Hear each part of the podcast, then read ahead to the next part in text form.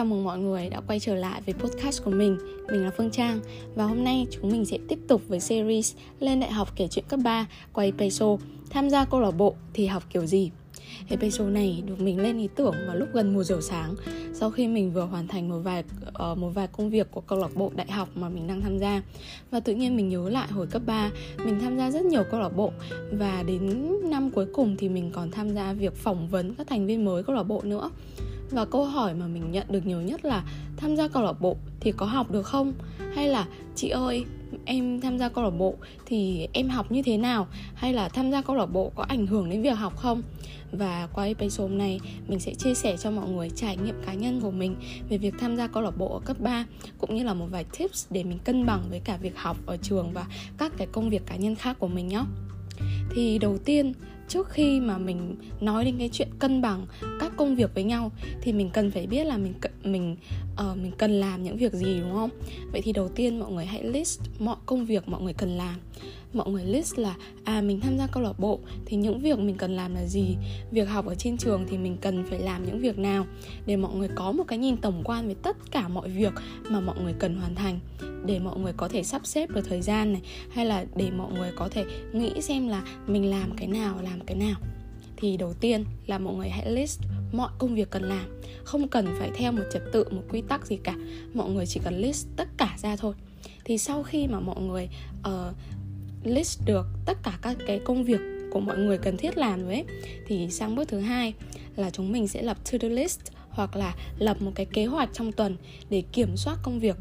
Thì mình thường lập to do list hàng ngày mỗi ngày mình uh, tức là sau khi mà mình có một list tất cả các công việc mình cần làm rồi thì mình tiếp tục mình sẽ uh, chia ra theo tuần là à trong tuần này thì ngày này mình cần phải làm những việc gì ngày kia mình phải làm những việc gì thì từ đấy mình lập ra to do list tức là kế hoạch hàng ngày của mình và bạn hãy nhớ là một cái to-do list để bạn có thể thực hiện một cách nghiêm túc và hiệu quả thì chỉ có từ 2 đến 3 công việc thôi và nhiều nhất là 4 đề mục công việc thôi nhé. Và ngoài ra thì bạn cũng phải lập một cái kế hoạch trong tuần để bạn ở uh, cái này tiếng Anh gọi là week uh, weekly plan á để bạn biết được là à trong tuần này thì tổng quan là mình cần phải hoàn thành những việc gì. Thế thì bạn sẽ nhìn cái công việc của bạn theo một cách có trật tự và có sắp xếp hơn thì bạn sẽ không bị overwhelm bạn sẽ không bị cảm thấy quá tải bởi trời ơi mình có quá nhiều việc để làm mà mình chẳng biết làm cái nào làm cái nào cả vậy thì đấy là bước thứ hai nhé hãy lập một cái kế hoạch cụ thể kế hoạch trong ngày và kế hoạch trong tuần. À, hồi mình cấp 3 thì mình thấy không cần thiết phải lập kế hoạch trong tháng đâu. Tại vì mình chỉ cần lập được kế hoạch trong tuần thôi là được rồi. Cũng không có những cái công việc nó nó quá là cụ thể và nó nó diễn ra thường xuyên theo theo tháng để mình có thể lập kế hoạch tháng. Thế nên là mình chỉ chia sẻ về kế hoạch theo ngày và kế hoạch trong tuần thôi. Và thứ ba khi mà bạn lập được ra một cái kế hoạch công việc, thì đôi lúc bạn sẽ rơi vào cái trường hợp là bạn có quá nhiều việc để làm trong một ngày hay là trong một tuần chẳng hạn, nhưng bạn lại chẳng có thời gian đủ cho những việc đấy. Thế thì bước thứ ba, mình cần phải phân loại cái công việc của mình. Mình cần phải biết cách ưu tiên prioritize tức là cái công việc nào quan trọng hơn hay là công việc nào uh, cần gần deadline hơn thì mình cần phải làm trước. Ví dụ như là mình vẫn cái việc hoạt động câu lạc bộ đúng không? Nhưng mà bây giờ mình lại thi giữa kỳ. Vậy thì chắc chắn là cái việc mà ôn thi giữa kỳ mình phải đặt lên đầu tiên. Và những cái công việc câu lạc bộ thì mình hoàn toàn mình có thể loại bỏ bớt đi. Trong cái tuần mà cái việc học của mình cái việc ôn thi của mình nó quan trọng hơn thì bạn hãy biết uh, biết cách phân loại tức là gì? Bạn hãy ưu tiên những cái công việc nào nó quan trọng hơn. Hay là nếu mà chỉ là tuần học bình thường này thì bạn cần ưu tiên là cái công việc nào mà mình gần đến deadline rồi. Ví dụ như là uh, nộp content cho câu lạc bộ thì deadline là ngày mai vậy thì hôm nay là mình phải làm. Còn bài tập uh, môn toán sang tận đến ngày ngày mai của ngày mai cơ vậy thì mình lại có thể sắp xếp sang một cái hôm khác và một cái giờ khác thì nên mình nhắc lại bước thứ ba nhé là hãy biết phân loại ưu tiên và loại bỏ những cái công việc không quá quan trọng và không quá cần thiết. Và thứ tư là mọi người phải biết cách tận dụng thời gian. Mình biết là một ngày chỉ có 24 giờ, đúng không? Một tuần chỉ có 7 ngày thôi. Và thời gian nó chỉ có cùng đấy thôi, mà bạn vẫn có những cái công việc đấy. Vậy thì bạn phải biết cách tận dụng thời gian. Sao cho là cái thời gian mà bạn làm cái công việc của của bạn, thì cái thời gian đấy bạn làm việc nó phải hiệu quả làm việc hiệu quả là gì là bạn không bị sao nhãng bởi social media, bạn không bị sao nhãng bởi những cái thứ bên ngoài. Mà trong cái thời gian làm việc thì hãy tận dụng cái thời gian đấy và làm việc một cách thật là tập trung. Và thật thì khi mà bạn làm việc tập trung thì cái cái công việc của bạn sẽ được à, hoàn thành một cách rất là hiệu quả và nhanh chóng.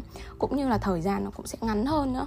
Vậy thì thứ tư là hãy biết cách tận dụng thời gian nhé uh, tận dụng thời gian thì cũng có thể ờ, uh, có một ý nữa là bạn có thể tận dụng thời gian tham gia câu lạc bộ. Ví dụ là gì? Mình biết là việc học ở trường thì ai cũng phải học cả sáng cả chiều đúng không? Nhưng mà mình có thể tham gia câu lạc bộ sinh hoạt câu lạc bộ vào các giờ ra chơi chẳng hạn. Ví dụ câu lạc bộ sách của mình là hoạt động thỉnh thoảng là mọi người có những cái buổi gặp mặt vào giờ ra chơi này hay là lúc tan trường này hay là câu lạc bộ radio của mình thì hoạt động vào cái cái lúc đầu buổi học thôi vậy thì hãy biết cách tận dụng thời gian như vậy để mình có thể sử dụng thời gian của mình một cách hiệu quả nhất và vẫn hoàn thành tiến độ công việc.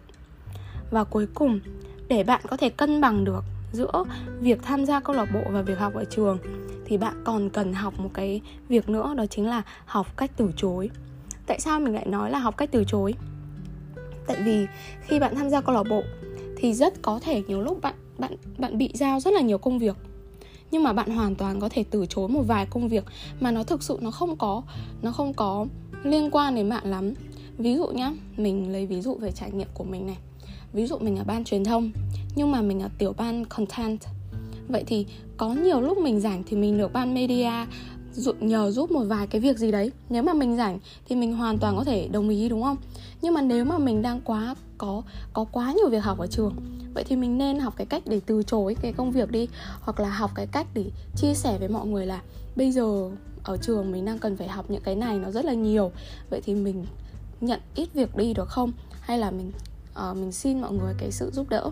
Thì như vậy thì bạn vừa có thể vẫn tiếp tục tham gia câu lạc bộ và việc học ở trường của bạn thì vẫn được đảm bảo thì trên đây là năm cái trải nghiệm cá nhân, cũng như là một vài cái kinh nghiệm của mình về việc tham gia câu lạc bộ và việc học ở trường. Thì bởi vì hồi cấp 3 thì mình tham gia tận 3 câu lạc bộ, và ngoài ra mình cũng có một vài cái dự án nữa. Nhưng mà việc học ở trường thì mình vẫn vẫn cân bằng được. Ờ, và năm cái cái cách mà mình vừa chia sẻ chính là năm cái cách mà mình đã thực hiện xuyên suốt những năm cấp 3 của mình để việc học ở trên trường vừa hiệu quả và mình vẫn có niềm vui khi tham gia câu lạc bộ. Tham gia câu lạc bộ ở cấp 3 là một trải nghiệm rất là tuyệt vời và mình mong là mọi người nếu đang ở cấp 3 thì hãy uh, hãy thật là năng động uh, và mạnh dạn mạnh dạn để uh, tham gia các câu lạc bộ ở trường nhé. Sau khi tham gia câu lạc bộ thì bạn sẽ thay đổi rất là nhiều và và bạn sẽ tự thấy bản thân mình đang tốt lên đấy uh, và đến đây là kết thúc cái tập này của mình. Uh, cảm ơn mọi người đã lắng nghe podcast của mình. Mình hy vọng là mình đã chia sẻ những điều giúp ích cho bạn hoặc là đơn giản giúp bạn thư giãn. Nếu bạn đang nghe vào buổi sáng thì chúc bạn có một ngày tốt lành. Còn nếu mà bạn đang nghe vào buổi tối thì hãy ngủ ngon nhé. Mình sẽ quay trở lại với các tập tiếp theo. Bye bye!